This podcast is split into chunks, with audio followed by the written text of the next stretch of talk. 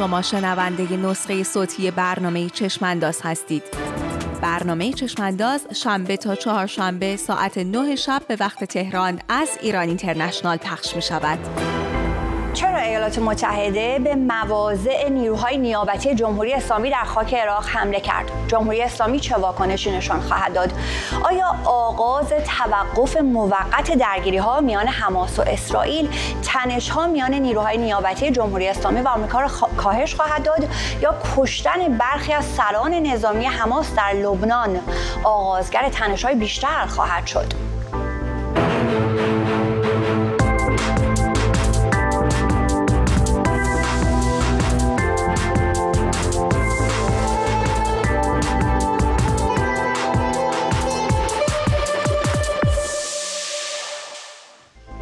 به چشمانداز خوش آمدید. من سمیرا قرایی هستم. در آخرین روز آبان 1402 نیروهای ایالات متحده به مواضع نیروهای نیابتی جمهوری اسلامی در خاک عراق برای نخستین بار از آغاز درگیری ها میان حماس و اسرائیل حمله کردند. ستاد فرماندهی مرکزی آمریکا سنتکام اعلام کرده که این حمله هوایی در واکنش به حملات حکومت ایران و گروه های وابستش به نیروهای ایالات متحده و ائتلاف ضد داعش در عراق صورت گرفته. همزمان حوسی های یمن که تحت حمایت جمهوری اسلامی قرار دارند یک کشتی تجاری را گروگان گرفتند. جان کربی سخنگوی شورای امنیت ملی کاخ سفید می‌گوید که دولت آمریکا مجددا ممکن است حوسی ها را وارد فهرست سازمان های تروریستی کند. جو بایدن در همان هفته های اول آغاز به کارش حوسی ها را از این فهرست خارج کرده بود. در این چشم انداز می‌پرسیم با توجه به افزایش حملات نیروهای نیابتی به مواضع آمریکایی در منطقه و بروز نارضایتی ها در وزارت دفاع آمریکا از استراتژی غیر منسجم بایدن آیا ممکن است تنش های تازه تری در راه باشد؟ سه مهمان در این برنامه من را همراهی می کنند فرزین ندیمی تحلیلگر امور دفاعی و امنیتی در مؤسسه واشنگتن منشه امیر کارشناس امور خاورمیانه و حسین آقایی پژوهشگر روابط بین الملل و امور استراتژیک. سلام می کنم به هر سه شما آقایون. خوش آمدید به برنامه امروز چشم انداز آقای ندیمی واشنگتن پست یک گزارشی رو منتشر کرده که حاکی از بروز نارضایتی است در وزارت دفاع ایالات متحده و برخی از مقام های ارشد پنتاگون به واشنگتن پست گفتند که معلوم نیست که ما داریم با چی می جنگیم و می‌خوایم جلوی چه چیز رو بگیریم. اگر که می‌خوایم جلوی حملات ایران در آینده رو بگیریم مشخصه که استراتژی فعلی ما کار نمی‌کنه. اما از اون طرف اگر وزارت خارجه ایالات متحده رو نگاه بکنیم می‌بینیم اونجا هم نارضایتی هست اما نارضایتی ها به خاطر حمایت جو بایدن از اسرائیل. شما چطور می‌بینید این اختلافات داخلی رو؟ آیا فکر می‌کنید که این خستگی و این نارضایتی که در پنتاگون ایجاد شده آیا ممکنه که منجر به تغییر سیاست بایدن در مواجهه با نیروهای نیابتی جمهوری اسلامی بشه؟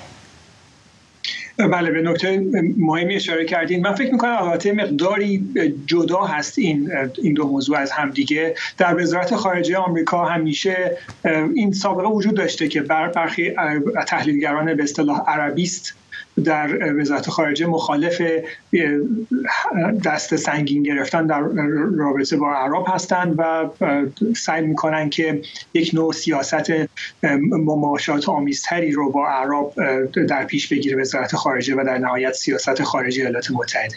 گاهی این این گروه قوی تر هستند و گاهی هم که و در نتیجه باعث پیش بردن سیاست های خاصی میشن. گاهی اوقات هم که در موضع ضعیفتری هستند با روش های مانند بایکوت کردن یا استعفا کردن سعی می‌کنن که صدای خودشون رو حقیقت به گوش تصمیم گیرندگان برسونن. در مورد پنتاگون باید ارز بکنم که به حال از خیلی سال پیش از زمانی که ایالات متحده حضور پررنگتری در عراق داشت این بحث همیشه وجود داشت که آیا پاسخ به حملاتی که علیه نیروهای آمریکایی میشه. به ویژه حملاتی که از طرف های مورد حمایت ایران انجام می‌گیره پاسخ درخور و متناسبی هست یا اینکه با توجه به وجود اطلاعات بسیار دقیق از نقش جمهوری اسلامی در, در, در آموزش دادن تجهیز کردن و همینطور انگیزه دادن به این نیروها در داخل عراق. آیا این حملات باید در داخل عراق محدود بمونه یا اینکه به, به سمت اردوگاه آموزشی در مرز عراق در داخل خاک ایران و حتی به پایگاه سپاه پاسداران در عمق خاک ایران ادامه پیدا بکنه؟ و من فکر می‌کنم برخی از این نگرانی ها همچنان ادامه داشته تا به امروز و امروز هم صحبت از این هستش که این بوده که حملات آید باید در سوریه محدود بمونه اونطوری که سیاست ایالات متحده در این سال اخیر بوده که پاسخ به میلیشیاهای چند ملیتی و, و عراقی رو حتی در داخل خاک سوریه بده که برای دولت مرکزی ضعیفی داره و نیروهای ایالات متحده هم اونجا حاضر هستند و مورد حملات مداوم قرار می‌گیرند. یا اینکه نه باید این حملات در داخل عراق علیه هدفهای مهم فرماندهی و کنترل میلیشیاهای مهم مورد حمایت ایران به ویژه کتایب حزب الله و همینطور هشت شعبی انجام بگیره. و ما می‌بینیم که در این مورد خاص به خاطر اینکه این حمله اخیر با استفاده از موشک های بی ام 120 اتایی جمهوری اسلامی به این گروه کتایب حزب الله انجام گرفته از داخل خاک عراق به هدف پایگاه الاسد به نظر می‌رسه که بالاخره این تصمیم و ایالات متحده گرفته بود که یک پاسخ محکمتری در داخل خاک عراق به این حمله بده با وجود اینکه روابط نزدیکی دولت آمریکا و عراق با هم دارن و همیشه سعی می شده که تضعیف نشه دولت عراق در مقابل گروه های قوی مانند هشت شربی ولی در این مورد اونطور که سخنگو وزارت دفاع آمریکا گفته یک هواپیمای ضربتی A330 همون زمان در آسمان بوده. موقعیت این کامیون شلیک کننده موشک در شرق در دریاچه ترتر احتمالا پیدا کرده و مسیر اون تا رسیدن به بغداد دنبال کرده و اون نابود کرده. و من فکر می‌کنم یک تحول مهم هستش و حملات دیگه که در داخل عراق انجام می‌گیره یک پیام بسیار مهم آمریکا و دولت آمریکا به های مورد حمایت جمهوری اسلامی به ویژه کتایب حزب الله آقای ندیمی همین رهگیری که بهش اشاره کردید که تونستن رهگیری بکنند که اون موشک هایی که بهشون شلیک شده از کجا آمده و بعد زدن اگر رهگیری نمی‌کردن یعنی نمی‌زدن. یعنی برنامه نبوده که بخوان نیروهای نیابتی جمهوری اسلامی در عراق رو بزنن. از پیش تعیین نکرده بودند. این احتمال وجود داره. البته در این مورد خاص هشت نیروی نظامی آمریکایی در پایگاه الاسد جراحاتی برداشتن. این احتمالا وجود داره که این اولین باری بوده که این موشکهایی که در, در از 17 اکتبر به این بر شلیک شده به سمت الاسد واقعا به داخل محوطه پایگاه برخورد کردن. اینا موشکهای قوی هستن از نظر قدرت انفجاری. انفجاری و سر جنگی حدود 150 کیلوگرمی دارن که بسیار و دقت به نسبت بالایی هم دارند که بسیار نسبت به امکانات دیگر نیروهای نیابتی عراقی قابل تمایز هست و از طرف اونها هم یک نوع تشدید محسوب می‌تونه بشه.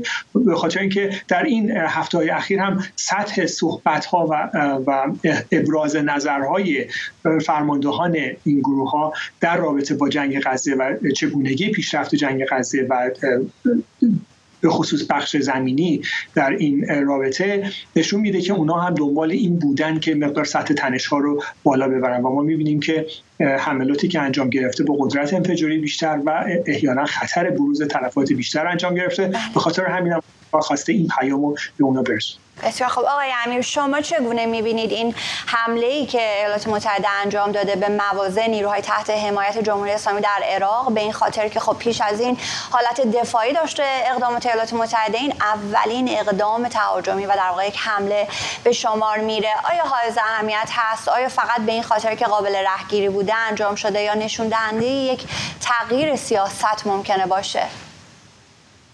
می‌تونم بگم یک تغییر بسیار جزئی هست و ببینید ایالات متحده یک کشور بزرگه و دور از خاور میانه و هیچ شتابی به خرج نمیده هیچ خطر امنیتی جدی برای خودش احساس نمی‌کنه. این است که بسیار سنجیده عمل می‌کنه صبوری بسیار نشون میده و نمی‌خواهد که به جنگ و درگیری و ارتشاش و نارامی در منطقه بپیونده این یک نکته. نکته دومی که ایالات متحده از دیرباز تصمیم داره که به تدریج خاور میانه رو ترک بگه نیروهاش رو از افغانستان بیرون برد. قسمت اعظم نیروهای خودش رو از عراق بیرون برد. دخالتش در سوریه خیلی کم شد و بیشتر اسرائیل رو به عنوان یک عامل نیابتی مسئول کرد که امنیت که واکنش های نظامی لازم رو نشون بده. و ایالات متحده نیروهای عمده ای رو در منطقه متمرکز کرده و هر موقع که اراده بکنه می‌تونه وارد جنگ بشه. منتها دولت آقای بایدن به علل مختلفی که بارها دربارش صحبت کردیم هنوز نمی‌خواهد و مایل نیست که وارد یک اسکلیشن یک تصاعد جنگی بشه که منجر به کشانده شدن دوباره ایالات متحده به نبردهای خونین در خاور میانه بشه به ویژه در شرایطی که انتخابات ریاست جمهوری در آمریکا نزدیکه به ویژه هنگامی که خطر حمله چین به تایوان بسیار شدیده و ایالات متحده منافع عمده تری رو در دیگر نقاط جهان داره.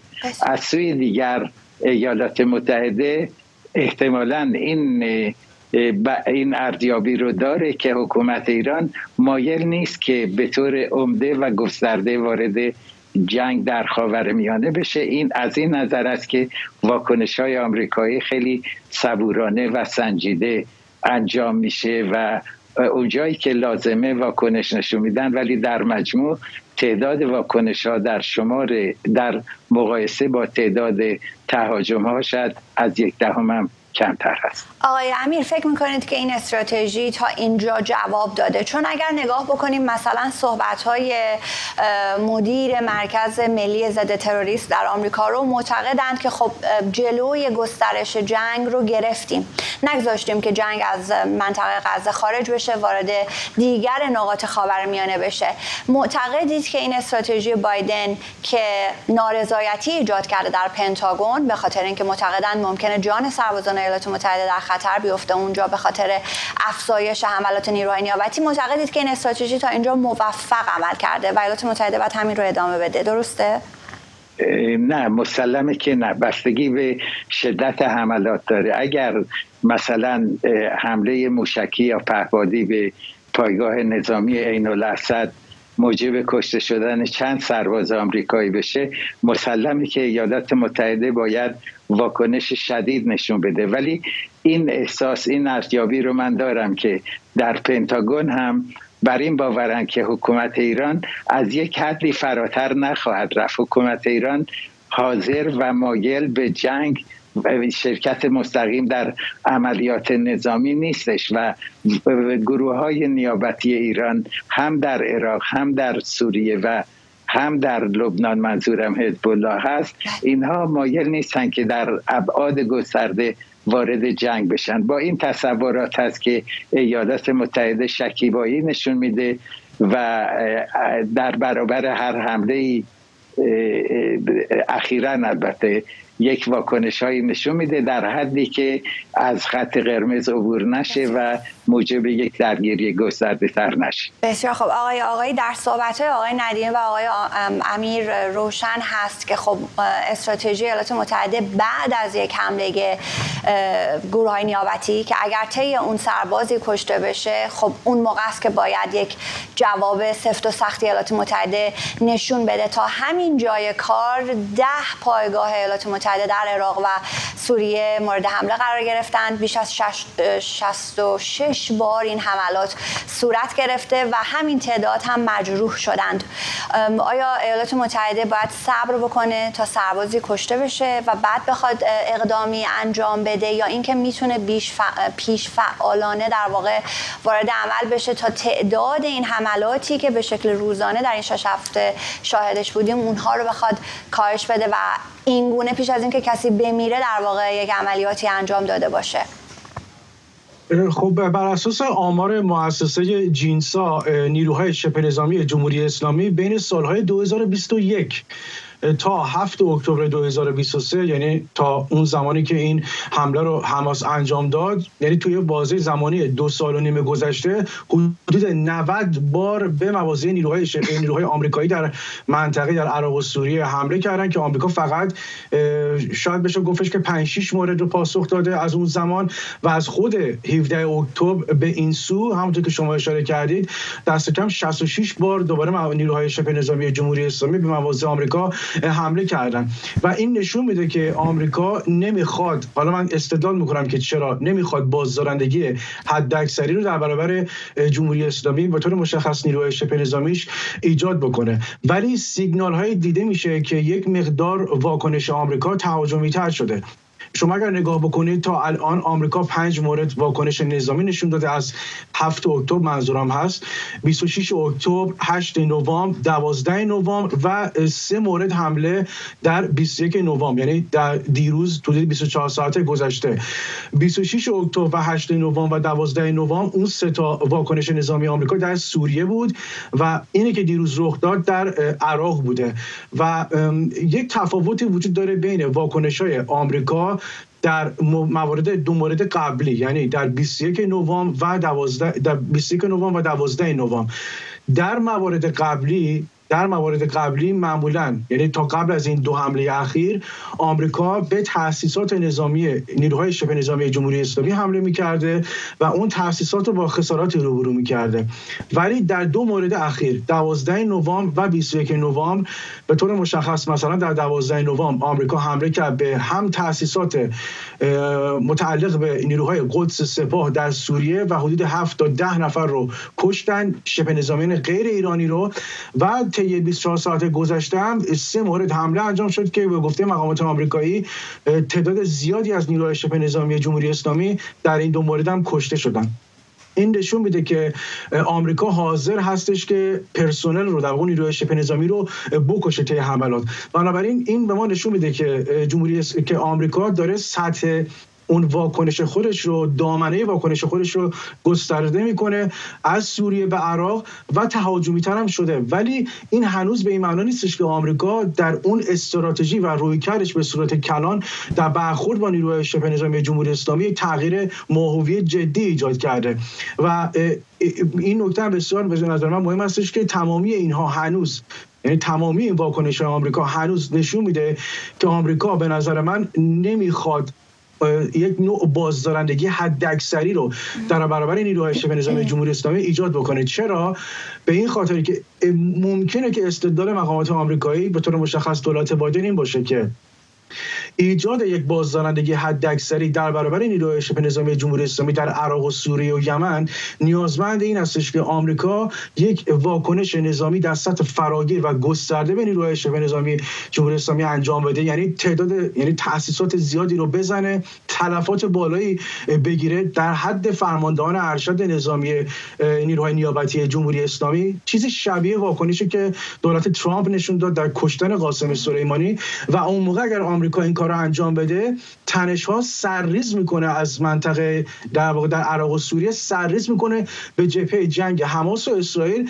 این یه مسئله و دیگه این مسئله دیگه برای آمریکا که نگران کننده است اینش که خود آمریکا هم پاش کشیده میشه به یک نوع جنگ نسبتا بزرگ در منطقه. به خاطر همین به نظر می‌رسه که استدلال اونها این هستش که به همین صورت باید واکنش نشون بدن. یعنی الان سطح واکنش رو بیشتر بردن بالا. یه مقدار تهاجمی شده. ولی به نظر من دولت بایدن دچار اشتباه راهبردی هست و این کاری که داره می‌کنه باعث میشه که سطح تنش رو جمهوری اسلامی بتونه ببره بالا از طریق نیروی شبه نظامیش و ما فراموش نکنیم که گاهی اوقات درسته که به نظر میاد خود جمهوری اسلامی هم نمی‌خواد وارد جنگ با آمریکا بشه. یعنی نمی‌زنه یه سرباز آمریکایی رو بکشه ولی گاهی اوقات اشتباه محاسباتی ممکنه ایجاد بشه و دست خود نیروی شبه نظامی جمهوری اسلامی هم خارج بشه. به خاطر همینه که من میگم تا قبل اینکه اون رخ داد به وجود بیاد برای آمریکا به عنوان یک سناریو نمیگم 100 درصد رخ میده.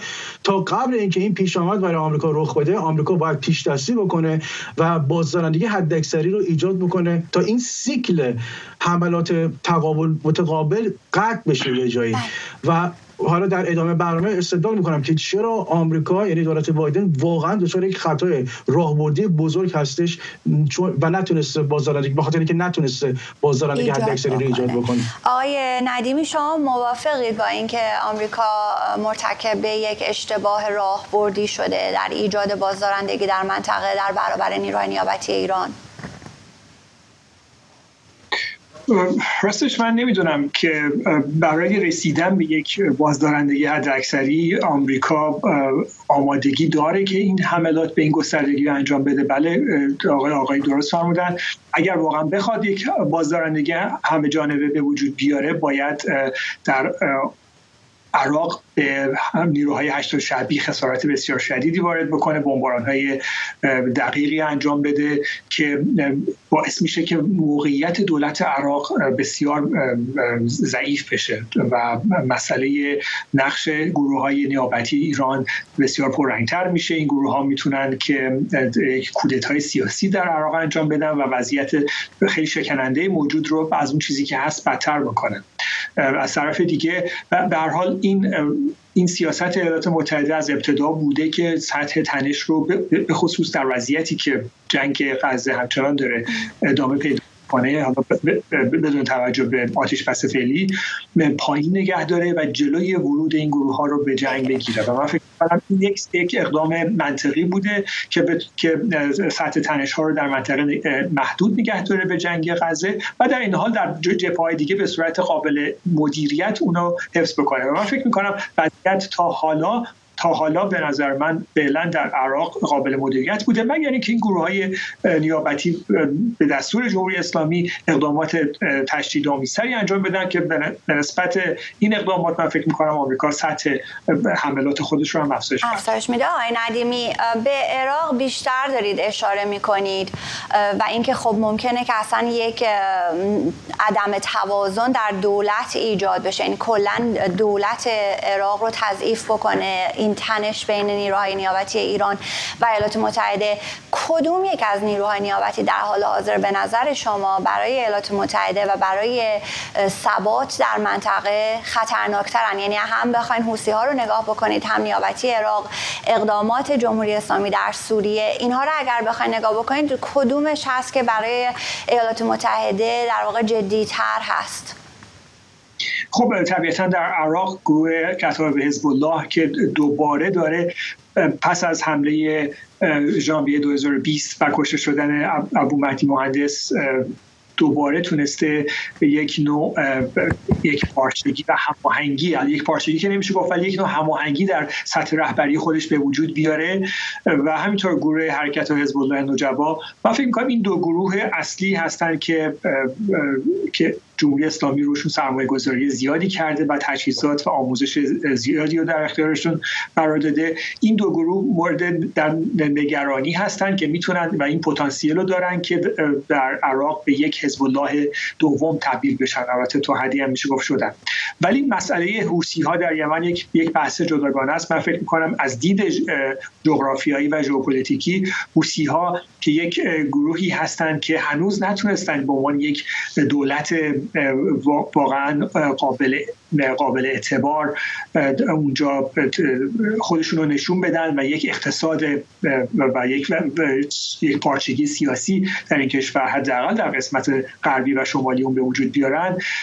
ولی از نظر نظامی بسیار پیشرفت کردن با کمک مستقیم و غیر مستقیم جمهوری اسلامی امکانات در حقیقت A2 و AD یعنی جلوگیری از دسترسی کشورها و, و کشورهای مخالف منطقه بسیار استراتژیک دریای سرخ و تنگه باب المندب و همچنین خلیج عدن رو به وجود بیارن با موشک های دوربرد دقیقی که دارن با موشک های ضد کشتی که ایران بهشون داده و اینا می‌تونن تهدید بسیار جدی رو در منطقه باب المندب به وجود بیارن و عملا در صورت اینکه یا خودشون این چنین تصمیم می‌گیرن یا با صلاح دید جمهوری اسلامی بتونن کشورهای مهم مخالف جمهوری اسلامی در این صحنه رو از جمله اسرائیل یا ایالات متحده و کشور غربی رو دسترسیشون رو به تنگه استراتژیک باب المندب محدود بکنه. و این موقعیت ژئوپلیتیک حوثی ها من فکر می‌کنم اونا رو به یک رده بالاتری از از اتحاد نظامی و سیاسی با ایران سوق داده و در آینده هم بیشتر سوق خواهد داد. ایران سرمایه‌گذاری زیادی روی این گروه خواهد کرد. بسیار خب آقای امیر راجع به نکاتی که مطرح شد آیا چیزی هست که بگید که بعدش بریم سراغ این توافق موقتی که انجام شده؟ بله بله. ببینید هدف من با قاطعیت می‌تونم ارزیابی بکنم که یکی از بازندگان جنگ اسرائیل و حماس بدون توجه به آنچه که در آینده بشه و نتیجه این جنگ چه باشه حکومت اسلامی ایرانه. رژیم ایران تصور می‌کرد که با برپایی گروه های نیابتی در عراق در سوریه در لبنان در یمن بتونه من تسلط بر منطقه رو به دست بگیره و این دیدیم که نشد و ایالات متحده بسیار سنجیده عمل می‌کنه به خاطر اینکه در حال حاضر در حالی که هدف حکومت ایران کشاندن ارتش آمریکا به برخی درگیری های جانبی و حاشیه‌ای در عراق سوریه و یمن هست تا توجهش را از جنگ اسرائیل و غزه منحرف بکنه. ایالات متحده همچنان به هدف اصلی خودش وفادار مانده و اون جلوگیری از ورود حزب الله به جنگ هست به جنگ با اسرائیل هست که اگر چنین بشه پای حکومت ایران هم به پیش میاد و مسلما ایالات متحده هم مجبوره که دخالت مستقیم بکنه. نکته دیگر این است که حفظ امنیت آبراهای بین المللی در حوزه خلیج فارس و در باب در اطراف بندر حدیده که به دست یمن هست. این هم یکی دیگر از مموریت ها و رسالت های مهم ارتش آمریکا در حال حاضر است. این است که تمام این مزاحمت ها و عملیات ایزایی که در سوریه و به ویژه در عراق علیه نیروهای آمریکایی انجام میشه چیزهای بسیار حاشیه‌ای هست.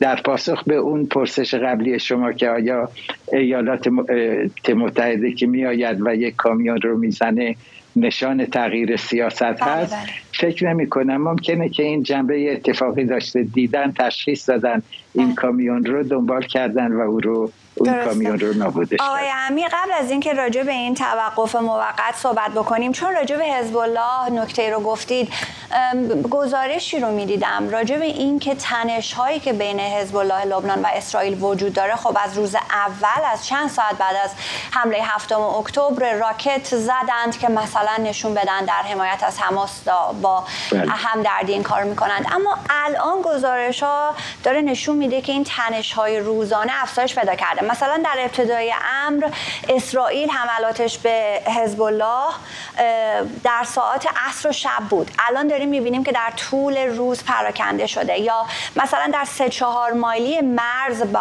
آتش رد و بدل می‌کردند. ولی می‌بینیم که میره کارخانه آلومینیوم سازی رو می‌زنه در نباتیه در مثلا چهارده مایلی شمال اسرائیل. آیا میشه اینها رو نشانه ای گرفت از اینکه ممکنه در جبهه شمال تنش ها افزایش پیدا بکنه یا انقدری نیست قوی نیستن این نشانه ها که بخوایم از افزایش تنش صحبت کنیم. بله ببینید این این پرسش رو باید با حزب الله لبنان و نصرالله در میان گذاشت. به خاطر اینکه اسرائیل هیچ علاقه نداره در حالی که تمام تمرکزش باید به سوی غزه باشه که به هدف خودش که همان را کردن قدرت نظامی و حکومتی حماس است برسه هیچ علاقه نداره که جبهه دومی رو بگشاید در برابر حزب الله و جبهه سومی رو بگشاید در برابر حوثی ها اسرائیل هنوز هیچ واکنش تهاجمی نسبت به حوثی ها انجام نداده. و من پرسش شما رو اینطوری مطرح می‌کنم که هر اندازه که حماس ببخشید حزب الله بر شدت عملیات خودش میافزاید اسرائیل عملیات تعذیری رو عملیات تعذیبی رو نسبت به حزب الله بالا و بالاتر می‌بره. و این یکی از اصول تاکتیکی و استراتژیک ارتش اسرائیل بوده که هر حمله رو با حمله سه برابر و چند برابر جواب بده همون گونه که ما امروز در غزه می‌بینیم. این است که هر اندازه که حزب الله سلاحهای کشنده تری رو وارد جریان می‌کنه حملات هوایی اسرائیل بیش و بیشتر میشه. حماس در ابتدای امر فقط خمپاره اندازی می‌کرد. یا آر پی جی شلیک می‌کرد. فقط به سوی مواضع نظامی اسرائیل بود. ولی الان من نواحی شهرنشین رو هم هدف قرار داده و به همین علت هستش که واکنش های اسرائیل شدیدتر شد. پس افزایش و تنش رو داریم می‌بینیم. آقای امیر اگه بتونید در حد یک دقیقه راجع به این توقف موقت صحبت بکنید که بعد بریم سراغ آقای آقایی پیش از این خب نیروهای نیابتی می‌گفتند که برای استراتژیشون این بود که برای پرت کردن حواس اسرائیل از غزه برای کمتر کردن فشار اسرائیل بر غزه دارن این حمله ها رو انجام میدن. حالا این توافق موقت. آیا بعد منتظر این باشیم که تنش ها بین نیروهای نیابتی آمریکا کمتر بشه یا نه؟ اگه کوتاه جواب بدید که بحث بچرخه بله در یک جمله می‌تونم بگم که به هیچ وجه این توافقی که به دست آمده یک توافق موقت پنجاه نفر رو قرار آزاد کنند ولی بیش از 180 نفر هنوز در زندان های در, در گروگان حماس هستند مسئله به پایان نرسیده. یک توقف چهار روزه یا پنج روزه است. اون هم در ساعت معین که هنوز نشان پایان جنگ نیست. ما خیلی دوریم از پایان جنگ. درسته. آقای آقای شما تصورتون چه هست؟ آیا این توقف موقتی که رخ داده می‌تونه در همین چهار پنج روز آتی شاهد این باشیم که مقدار این تنش این حملات نیروهای نیابتی به مواضع ایالات متحده کاش بده کنه یا نه؟ اینا تا آتش بس دائم این افزایش تنش رو ادامه خواهند داد.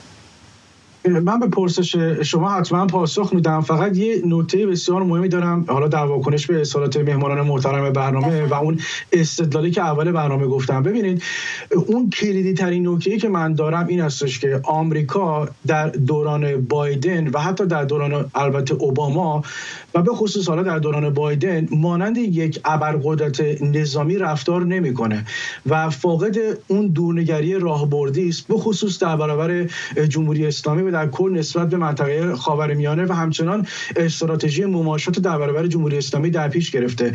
در مورد این حالا رفتارش با جمهوری اسلامی تو بود این جنگ حماس و اسرائیل و تحولاتی که ما داریم می‌بینیم ببینیم ما دو تا جبهه داریم برای آمریکا که براش مهمه. یکی اون جبهه‌ای که خودش باش مواجه است در عراق و سوریه که نیروهای نظامیش رو می‌زنن نیروهای شبه نظامی جمهوری اسلامی. و یک جبهه در جنگ حماس و اسرائیل تا اونجایی که به جبهه خودش در عراق و سوریه مربوط میشه. آمریکا نخواسته بازدارندگی حداکثری رو ایجاد بکنه ولی در رابطه با جنگ حماس و اسرائیل آمریکا تونسته بازدارندگی حداکثری رو ایجاد بکنه. به خاطر چی؟ به این خاطر که الان که الان که داریم صحبت می‌کنیم هیچ بازیگری به خصوص حزب الله نتونسته جبهه دوم جنگ رو به صورت فراگیر باز بکنه. آیه یعنی نیامدن حزب الله به خاطر ایالات متحده است چون به هر حال دلایل دیگری هم بسیار از کارشناسان مطرح می‌کنند که اگر حزب الله پاش به این جنگ باز نشد صرفا به خاطر بازدارندگی ایالات متحده نیست. تنها به خاطر بازدارندگی آمریکا نیست ولی به نظر من یکی از دلایل اصلیش به خاطر اون بازدارندگی حداکثری که آمریکا ایجاد کرده و اگر حزب الله بخواد جبهه فراگیر باز بکنه به نظر من آمریکا واکنش نظامی میده. خود اسرائیل هم واکنش نشون میده و واکنش آمریکا در صورت باز شدن جبهه جنگ در جبهه جنگ دوم واکنش آمریکا به حزب الله نخواهد بود به تهران خواهد بود. من این رو می‌تونم با قطعیت بگم. پس در اون زمینه حداکثر بازدارندگی رو ایجاد کرده تو اون جبهه. کلیدی ترین بحث من توی این جبهه اولیه هستش در عراق و سوریه. آقای و... قبل اینکه اینو بگید توی همون بحث اون یکی جبهه که میگید راجع به حماس و اسرائیل چه کرده؟ چون میگید که اونجا تونست بازدارندگی حداکثری رو ایجاد بکنه. یه چند تا مثال می‌زنید که از چه طریق این بازدارندگی رو در اون جبهه ایجاد کرده ایالات متحده. مجموعی از اقدامات بوده از جمله ارسال این ادوات و تجهیزات نظامی بخصوص ناو ناوگروه ضربتی USS جرالد فورد که رفت تا دریای مدیترانه شرقی اونجا حضور داره. نزدیک سواحل در واقع میشه گفت در مجاورت غزه حضور داره و اینا کاملا سیگنال هست پیام هستش و البته پیام های تهدیدآمیزی که به نظر من دولت بایدن مستقیما یا به صورت واسطه از طریق از سودانی به تهران دادن و اون باعث شده که آمریکا که جمهوری اسلامی یا خود حزب الله نیاد یک جبهه جنگ دوم رو باز کنه. چون پیام رو به نظر من هم حزب الله هم تهران در اون جبهه گرفته.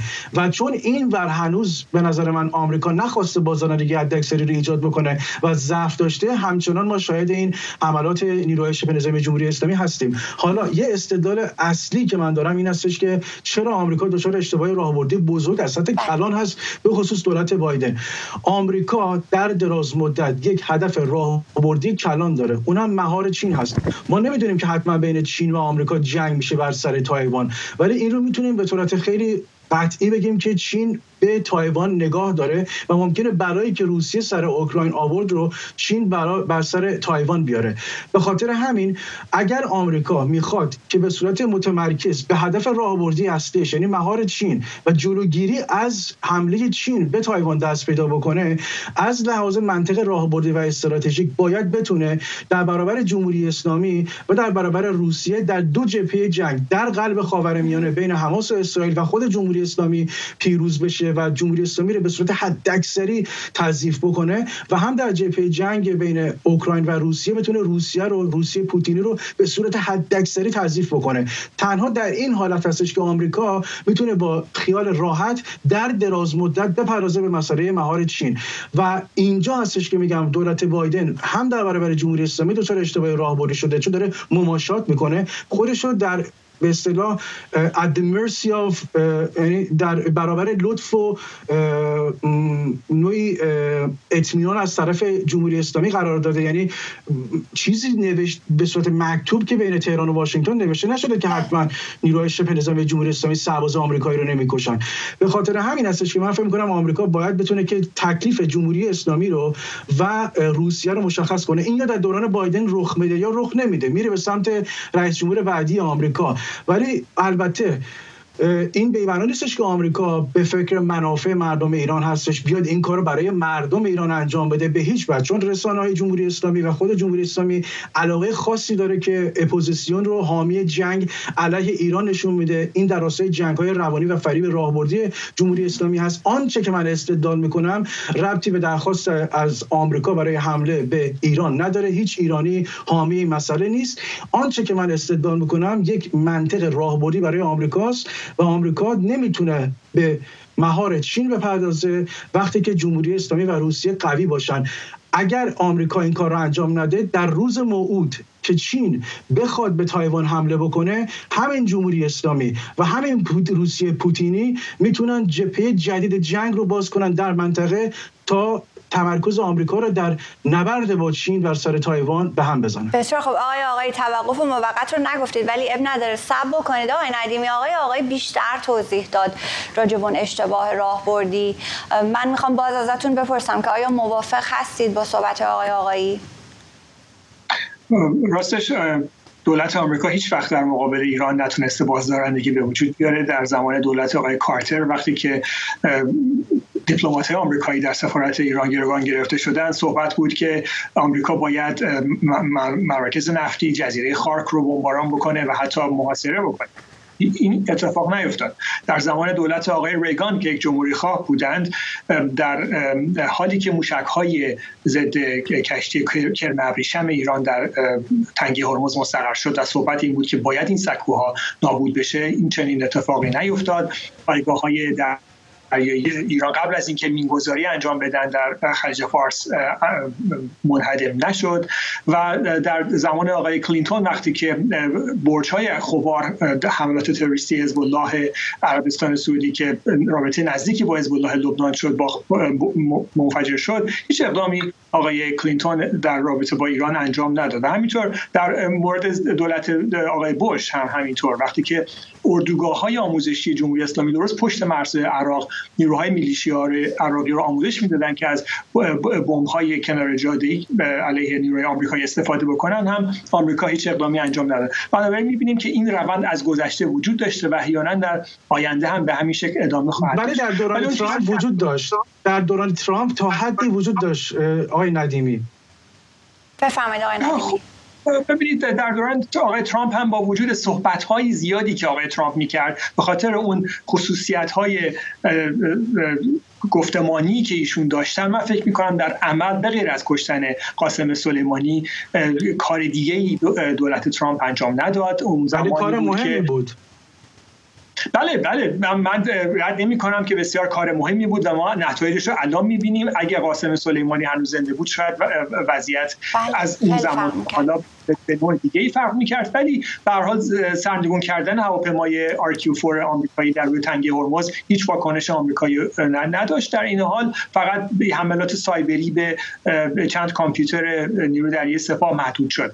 و و میشه گفت که به هر حال همیشه آمریکا سعی می‌کرده به خاطر موقعیت خاص ژئوپلیتیکی ایران و جمهوری اسلامی در ایران به نوعی احتیاط رو به خرج بده. به هر حال مسئله نفت جریان نفت جریان اقتصاد نفت پایگاه های مهم آمریکا در جنوب خلیج فارس همه اینا فاکتورهایی هستند که آمریکا در نظر خواهد گرفت و هیچ وقت نمی‌خواد که خودش رو درگیر یک احتمالا جنگ طولانی با ایران بکنه. چون به هیچ وجه من فکر نمی کنم حمله نظامی به ایران یک حمله کوتاه مدت بتونه باشه و باید اگر چنین حمله انجام می‌گیره آمادگی به درازا کشیدنش هم وجود داشته باشه. بله آقای امیر من یه نکته بگم.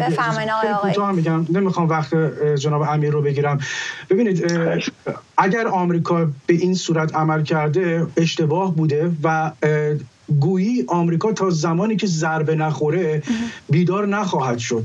شما نمی‌تونید در برابر جمهوری اسلامی و این گروه ها مماشات بکنید همونطور که نمی‌تونید در برابر داعش این کار رو انجام بدید و آمریکا در برابر داعش اون کار رو انجام داد. من نمی‌خوام بگم این دو کاملا مثل هم هست. منظورم این هستش که به هر حال یک روزی ممکنه که جمهوری اسلامی یک ضربه رو بزنه به آمریکا همونچنان که مثلا القاعده در 11 سپتامبر این کار رو انجام داد. هیچ چیز بعید نیست. اونم به اون ایدئولوژی که ما از جمهوری اسلامی می‌شناسیم. من میگم که باید مثل دوره ترامپ.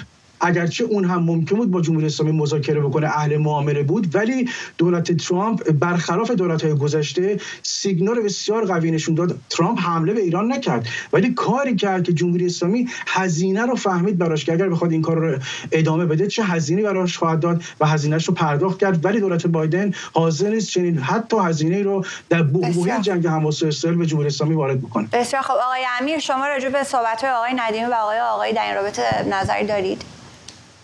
بله ببینید در مورد حضور نیروهای آمریکایی و تاثیر تهدیدهای آمریکا بر غزه من تا اونجایی که می‌تونم ارزیابی بکنم بر این باورم که آمریکا هیچ دخالتی در جنگ اسرائیل و حماس نداره. ببینید حماس یک گروه تروریستیه که اسرائیل به خوبی از پسش برمیاد و مسلما حماس به تهدیدهای آمریکایی هیچ اعتنایی نداره. آمریکا هم هیچ امکان عملیاتی در داخل غزه نداره و هیچ لزومی نداره که در غزه دخالت نظامی بکنه. حضور آمریکا در منطقه برای جلوگیری از ورود حزب الله لبنان به عملیات جنگی واقعی تمام ایار علیه اسرائیل هست. همونطور که گفتم اگر حزب الله با ابعاد گسترده وارد جنگ بشه احتمال زیاد داره که اسرائیل نه فقط حزب الله بلکه به حکومت ایران هم